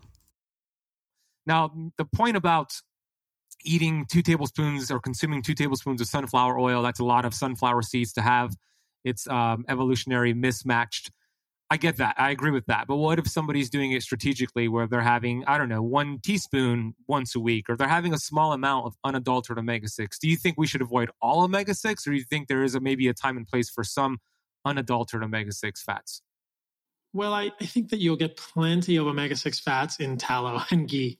So just answer. eating the animal fats is, is yeah, what you will get do. plenty. I mean, I, it's not like ruminants have zero; they have two percent, which I think is the evolutionarily consistent level of linoleic acid that we would have been exposed to. Like I said, the Hadza don't eat seeds that often unless they're starving. There's really none of it in their diet. And you could say, oh, the ikung, they eat the uh, the mongongo nut, but then you have to look at the anthropology and the fact that so many of their hunting grounds have been destroyed or encroached upon. Have they always eaten that much mongongo nut? Is it just a recent adaptation of the the ikung in, in Botswana and Namibia and the the ikung? You know, like they're getting excess linoleic acid because of the mongongo nut, but I've talked about this with Miki Ben-Dor on my podcast. These hunter gatherers are the best representation we have of human history, but they're not perfect. And certainly in Tanzania and the Lake Eyasi region, there are Datoga and Maasai who are encroaching on the Hadza hunting grounds. And so they are hunting smaller and smaller animals, which is a problem for them. They can't get the animals that they need to hunt. And so when the missionaries come by with cornmeal and seed oils, they accept them. And when I left the Hadza in Tanzania, they said, you know, the next time you come back, you're welcome. Just bring us bring us cornmeal. And I kind of like shook my head and I thought, well, we're losing them, right? I mean, they they want to hunt, and I thought, well, maybe I'll bring you some meat instead. And they said, yeah, bring us meat and cornmeal because the cornmeal doesn't spoil, and they just they can't live. They want to be hunter gatherers, but they've been adulterated, and so there there is this question of are you know we can try with the Kung, but the Hadza, I think, are a little bit closer to being hunter gatherers. And this Mongongo nut question is just something I address, you know, sort of as a caveat peripherally. But I think that my impression uh, is that we don't have a perfect time machine, but I don't think our ancestors were eating a lot of nuts. They're really hard to get. You have to crack them. They're not that great. They're generally bitter. Most of the nuts we think of today, like almonds, were previously poisonous. We've hybridized them and crossbred them. So nobody was eating almonds 100,000 years ago, I'll tell you that much. And you don't eat apple seeds because they're poisonous. And so most of the things we think of as nuts and seeds are poisonous cousins. They have poisonous cousins, and we're just fooled by what's in the grocery store. Yeah, well said. Um, let's do a little bit of a checklist, and we could go through this real quick. Of you know your hierarchy of your favorite fruit fruits to eat, you know, in general versus the worst fruits to eat, and then we'll do the same thing with nuts and seeds. You know, I know that you probably think we should avoid them all, but if there was a hierarchy, what are the better ones versus the worst ones? And then let's do the same thing with vegetables. So with fruits, what are your favorite fruits versus the worst fruits? You know, I think we can make this more simple than that. Um, depending when this podcast comes out, we're doing an animal based 30 challenge. So we're doing a 30 day animal based challenge at Heart and Soil. People can go to animalbased30.com to sign up. We'll send you a free infographic and an ebook. But on the infographic, I've kind of laid it all out. I really think that the vast majority of fruit is fine for humans. The one exception might be the fact that if you're eating a fruit and you're getting a lot of seeds as you're eating that fruit, like a raspberry or a blackberry or a kiwi, understand that those seeds come with potential problems. In the case of raspberries and blackberries and kiwis, those seeds come with oxalates that are in higher amounts than other fruit. So that's something to think about. Like if you're only getting blackberries, then you're eating a lot of blackberry seeds and you're probably getting more oxalates. So the, the most broad strokes hierarchy I would conduct or I would create for fruit is eat the lower oxalate fruit, which is almost every fruit except raspberries, blackberries, kiwis, the fruit that you're automatically eating the seeds with. I don't think blueberries are that high in oxalates off the top of my head, but you know, one of the things you can do with a kiwi, which won't leave much of the kiwi for you, is you can scoop out the seeds and just eat the flesh between the skin and the seeds if you really want that. The most of the oxalates are around the seeds in the kiwi, apparently. But I think most fruit is fine. I'm in Costa Rica, so we have local organic papaya, banana, pineapple. Um, mango, I don't love because it has kind of that urushiol uh, oil on it. It sometimes bothers my mouth if I don't cut it just right. But I would say eat the fruit that you enjoy that doesn't bother you. Um, what about avocados and uh, olives?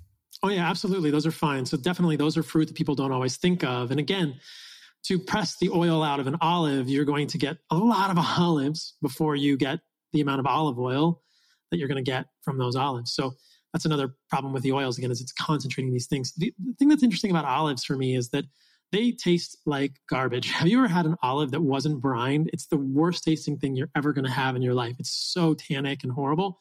I can't imagine anyone eats that. But I think that generally the brining of olives, maybe that detoxifies some of those massive tannins in that fruit. Olives are kind of a special fruit, and I think olives are fine for people. And avocado is definitely a fruit.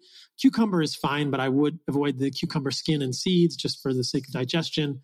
Um, zucchini is fine. You're going to get a lot of seeds with the zucchini. You might want to be careful of that just to see how sensitive people are, because I think that generally plants are defending their seeds. Even if they put the seeds within a fruit, their hope is that you're going to eat the seeds. And they're usually going to package the seeds with some sort of a digestive enzyme inhibitor so that you're going to poop out the seeds and some of them are going to survive. So you can just kind of outsmart the plant by not eating the seeds in the first place and you might have better digestion. So the other fruit that people don't think of much are, things like squash. So either winter or summer squash, kabocha squash, pumpkin, those kind of things, butternut squash. That's a fruit. It's just going to have to be cooked to get those the texture to be where you want it to be. In terms of the nuts and seeds, so I talk about this a lot. Seeds are seeds, nuts, grains, and beans.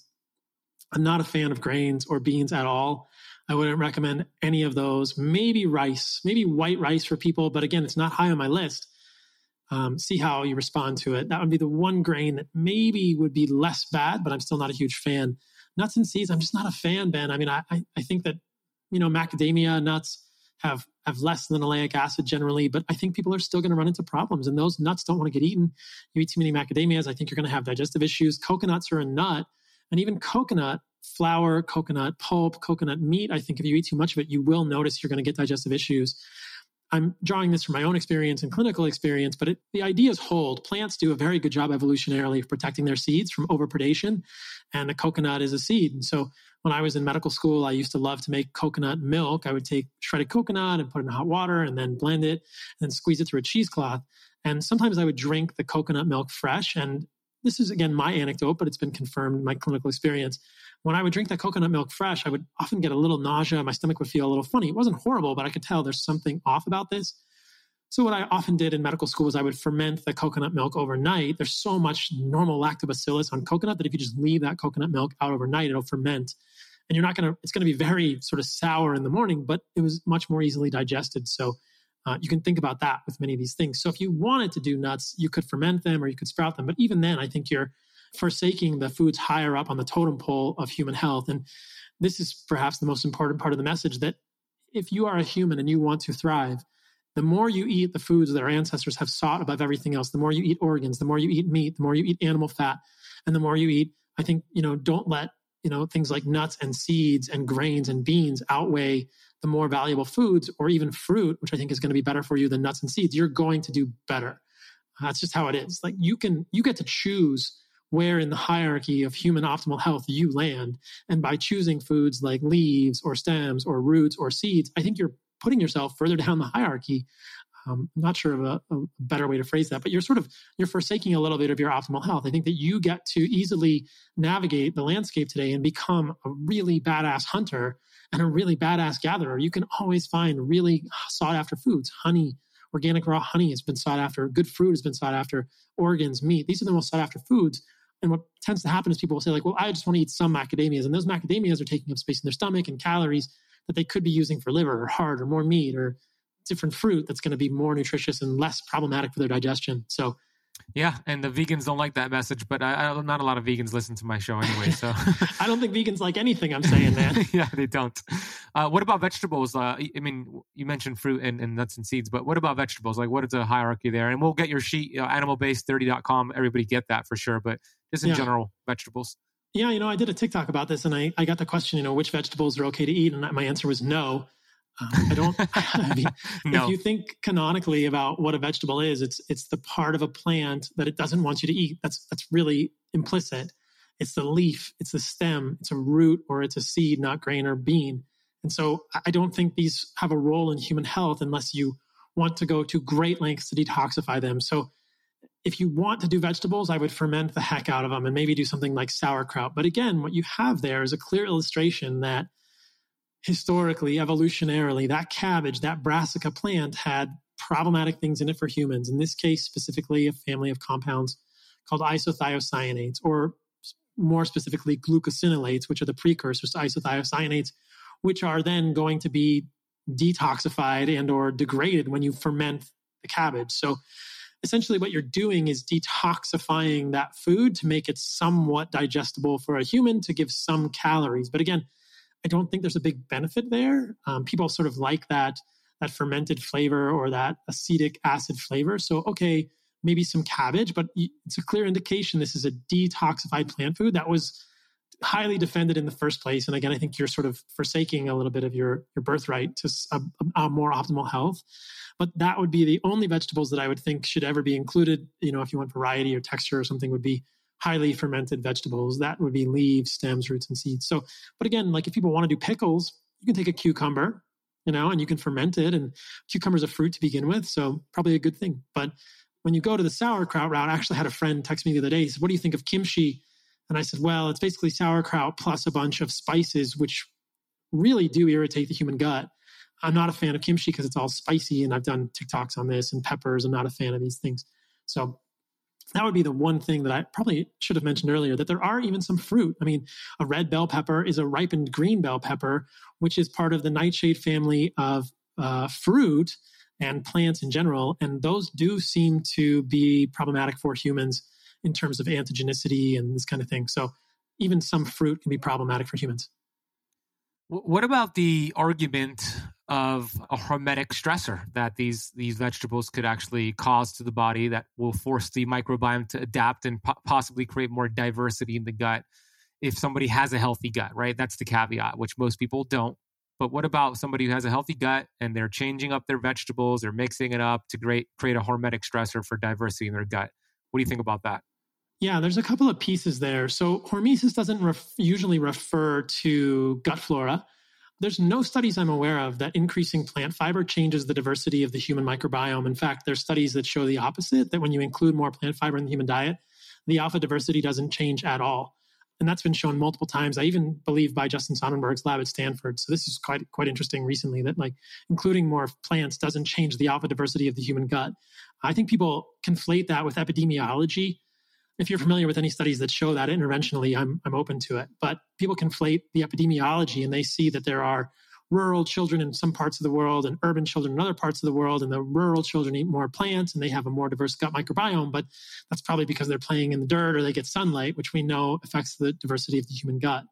What does affect the diversity of the human gut microbiome is fermented food. And so maybe there is an argument for eating fermented cabbage or a fermented pickle. Or I think that a lot of times humans would eat fermented milk or yogurt or kefir. Or let's be honest, if you're a hunter gatherer, you're going to get lots of bacteria in your diet and in your environment just because of dirt and light and you know wind and all of these things. So our environment, I think, is the major contributor to our the alpha diversity specifically of the gut microbiome. But I'm not familiar with any studies that show that increasing plant fiber changes the alpha diversity. Similarly, I'm not familiar with any studies that show that removing fiber decreases the alpha diversity of the gut. And those studies have been done, not in the way that I would like to see them done. They put people on a uh, pretty uh, meat based diet for a week at Harvard, and the alpha diversity didn't change in their gut compared to a plant based diet on the other arm.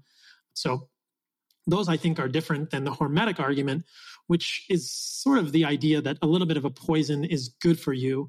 And this is kind of connected with a truism that I think of as a somewhat of a logical fallacy that the dose makes the poison, which I don't agree with completely because lead is lead, and it doesn't matter. Yeah, get not little, all the time, right? Yeah, yeah. You either get a you can get a little bit of lead; it's always kind of bad for you. A little bit of mercury is always kind of bad for you. A little bit of arsenic is always bad for you. So the dose doesn't always make the poison. Some things are just not good for humans, but we are squarely in the realm of nuance here, and what we have to really be careful of is not just making assumptions or really not not miscalculating. I think we have to calculate a net benefit for the vegetables here in terms of the, the hormetic stress. And I would argue that there's no net benefit because there, I mean, I've talked about this in my book. There are a lot of studies that show that when you include vegetables in the human diet versus people who do not, there's not really a big change in inflammatory mediators, DNA damage. I'm unimpressed by the evidence that vegetables are having a significant hormetic benefit in humans. What often gets talked about here is the epidemiology again that people who eat more vegetables tend to have better outcomes. And it's it's almost like this ad nauseum response like okay that doesn't mean the vegetables did that right? We cannot draw causative inference here. Is it because the people who are eating more vegetables are a little more clued into health outcomes and are getting more sun and exercising more?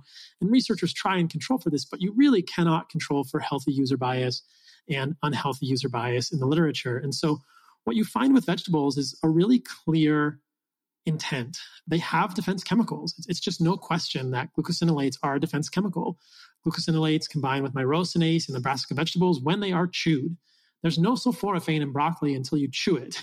It's a booby trap. And it's not good for humans. It, it, inhibits the absorption of iodine at the level of the thyroid, along with other isothiocyanates that do the same thing and are sometimes even more potent than sulforaphane, things like goitrin, which are found in Brussels sprouts, which are at doses well within the range of what humans eat in Brussels sprouts that are highly uh, able to affect iodine absorption for the thyroid negatively. So I think that the, the hormetic argument for plants is an interesting one, but I just don't think it's been made strongly enough to convince me. And I would argue against that and say that there are lots of studies, interventional studies, that show that they don't really have a great net benefit in humans. It's not something massive. We have to be careful to not conflate the removal of bad things with the inclusion of good things or the inclusion of other health behaviors with the inclusion of vegetables. And the last thing is that there are hormetics in our environment. So I've contrasted these two things, molecular hormesis and environmental hormesis, in my writings and talked about the fact that sunlight, exercise, ketosis, you know, heat and cold are environmental hormetics. They are things we would have done evolutionarily that can have many of the same overlapping mechanisms uh, that we claim these good compounds have. So the reason sulforaphane is thought to be good is because it increases your glutathione. Well, so does a cold plunge, you know, so does uh, sauna, so does exercise, so does fasting every once in a while. They all have the same benefits. And the argument that I've made in my work is generally that you can get all of the benefits of these plant molecules without the side effects of the plant molecules by just being a human that lives a life outside in the wilderness and does things occasionally. You'll be just fine. And I think that, that that's the nuance that's often lost. Like you can live quote unquote a radical life. You can just do cool stuff, like go exercise, go in the sun, go in a sauna, go in a cold plunge. Every once in a while, skip a meal, skip two, skip three, fast for a day or two. You're going to get all the same benefits. I mean, I had David Sinclair on my podcast, and he's a huge fan of resveratrol. And the reason resveratrol is thought to be a valuable molecule is because it affects the sirtuin genes. Well, you can also affect the sirtuin genes by not eating. You know, like probably when you are fasting overnight, if you do any degree of time restricted feeding, you are affecting the sirtuin genes in the same way as resveratrol. But you don't get the side effects of resveratrol, which are never talked about, which are hormonal effects. Uh, resveratrol is known to decrease DHEA, DHES, and other hormonal androgen precursors. And this has been shown in many studies. It also looks like resveratrol might worsen glucose tolerance in some individuals. So resveratrol generally. What did uh, Sinclair, what did he say about that?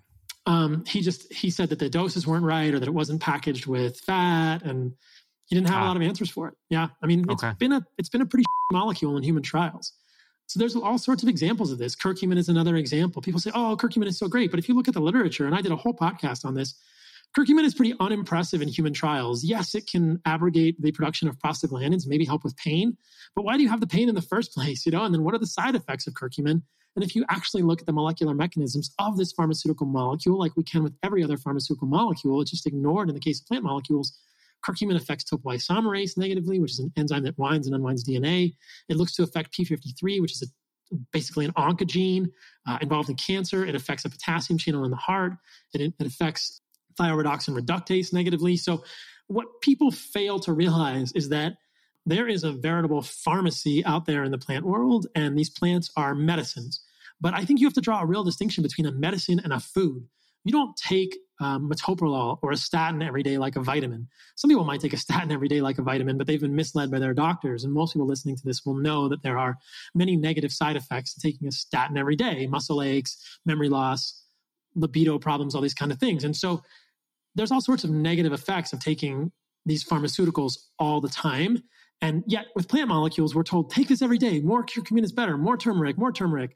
And yeah, it's a medicine. It can improve pain in somebody with osteoarthritis, but you could also fix the cause of that osteoarthritis or the cause of that pain. And we're, what we're doing is we're ignoring the package inserts on these plant molecules. We are ignoring the side effects of these plant molecules, and we've thought of them as vitamins when they're actually medicines you know, you think about a vitamin, and even a vitamin, you can have too much of the vitamin, and that can be a problem. But generally, we think, okay, it's good to get more riboflavin, like we talked about in this podcast. But in my, uh, from my perspective, like you're looking at medicines and plant molecules, which are good when you are broken, but not necessary for optimal human health. And then we're ignoring all of the negative side effects of these. Does that make sense? It's a really important philosophical thing that I always try to get across as clearly as possible, but don't always succeed.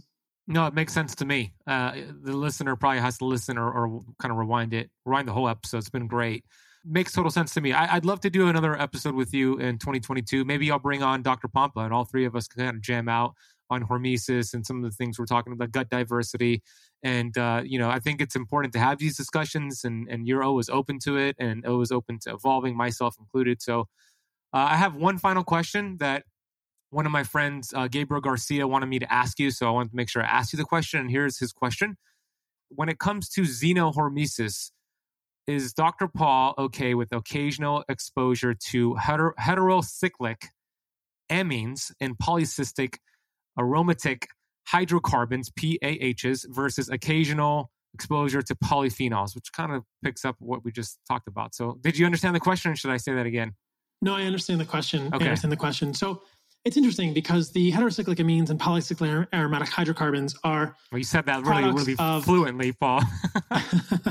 I've been asked this question before. I wrote about it. Yeah, yeah.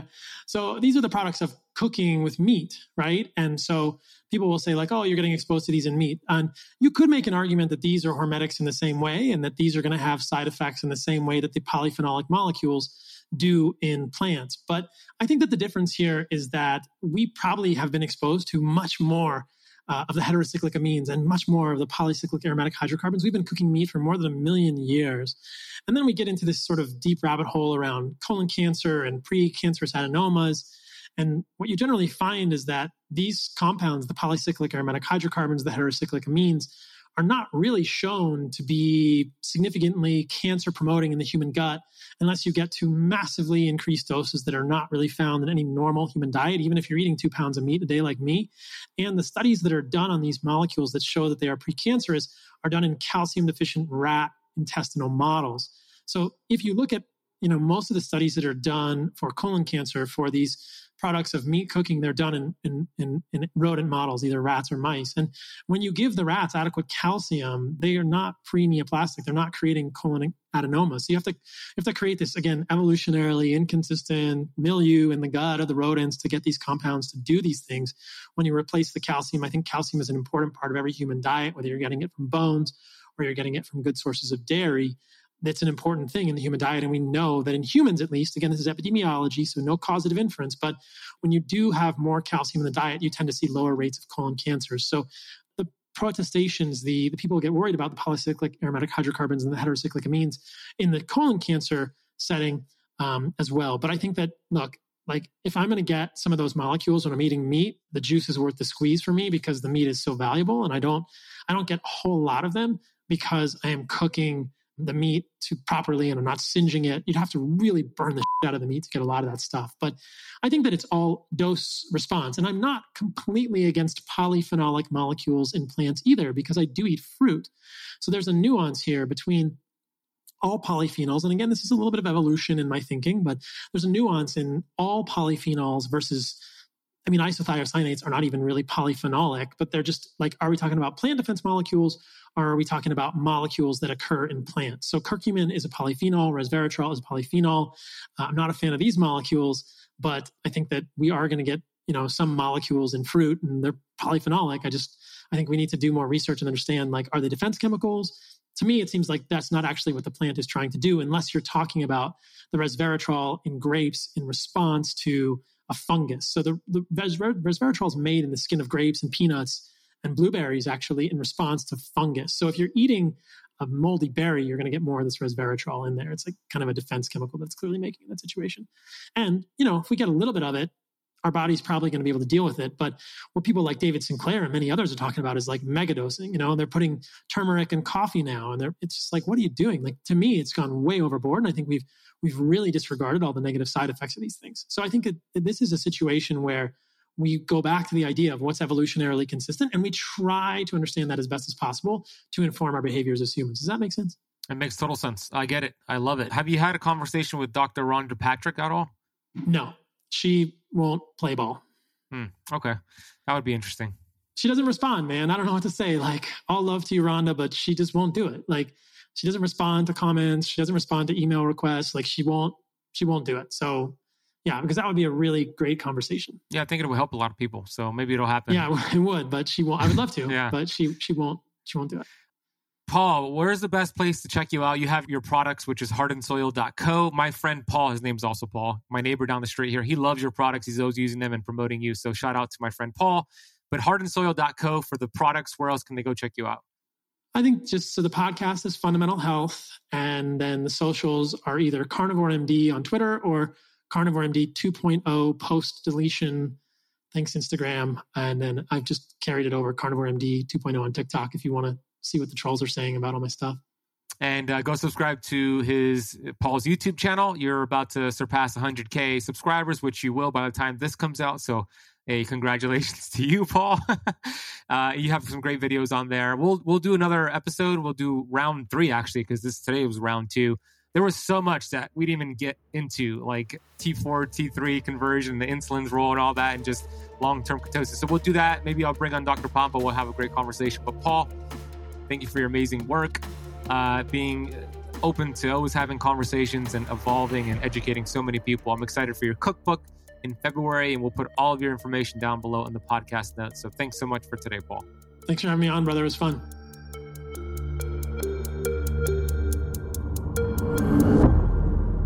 Well, I hope you enjoyed that conversation. I know we went long, but I believe it was worth it. Like I said, I'm going to work on getting Paul back and having a discussion with him, Dr. Dan Pompa, Brian Peskin, maybe Dr. Cate Shanahan, to get some more clarity on the linoleic acid and a few other other things we disagreed about hormesis, vegetables, stress in the gut, etc. If you enjoyed this conversation, please consider leaving it a rating and review on Apple Podcasts or whatever podcast you listen to and share it with a friend. Post it on your social media. Tag me, and tag Dr. Paul Saladino and we'll put links down below for all of his information, by the way, for his podcast, his website. I'll put a link for the previous episode we did on the Keto Kamp podcast with Paul. If you didn't listen to that, listen to that one now. And uh, I hope this was valuable to you. Keto flexing is the way to do it. Metabolic flexibility is the way to do it. If you want to learn more about metabolic flexibility and keto flexing, head to ketoflexbook.com and get my book. There's a chapter all about carnivore in that book because I love carnivore. And I hope this episode was valuable to you. You might want to listen to it a second time, and I'll keep you posted on that roundtable discussion that we might have very, very soon. Thank you so much for listening to the entire episode of the Keto Kamp podcast. I'll see you on the next episode.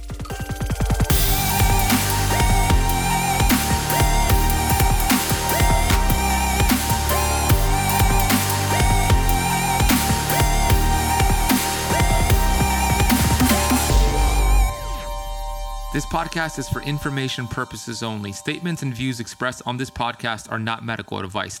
This podcast, including Ben Azadi, disclaim responsibility from any possible adverse effects from the use of information contained herein. Opinions of guests are their own, and this podcast does not accept responsibility of statements made by guests. This podcast does not make any representations or warranties about guest qualifications or credibility. Individuals on this podcast may have a direct or non direct interest in products or services referred to herein. If you think you have a medical problem, consult a licensed physician.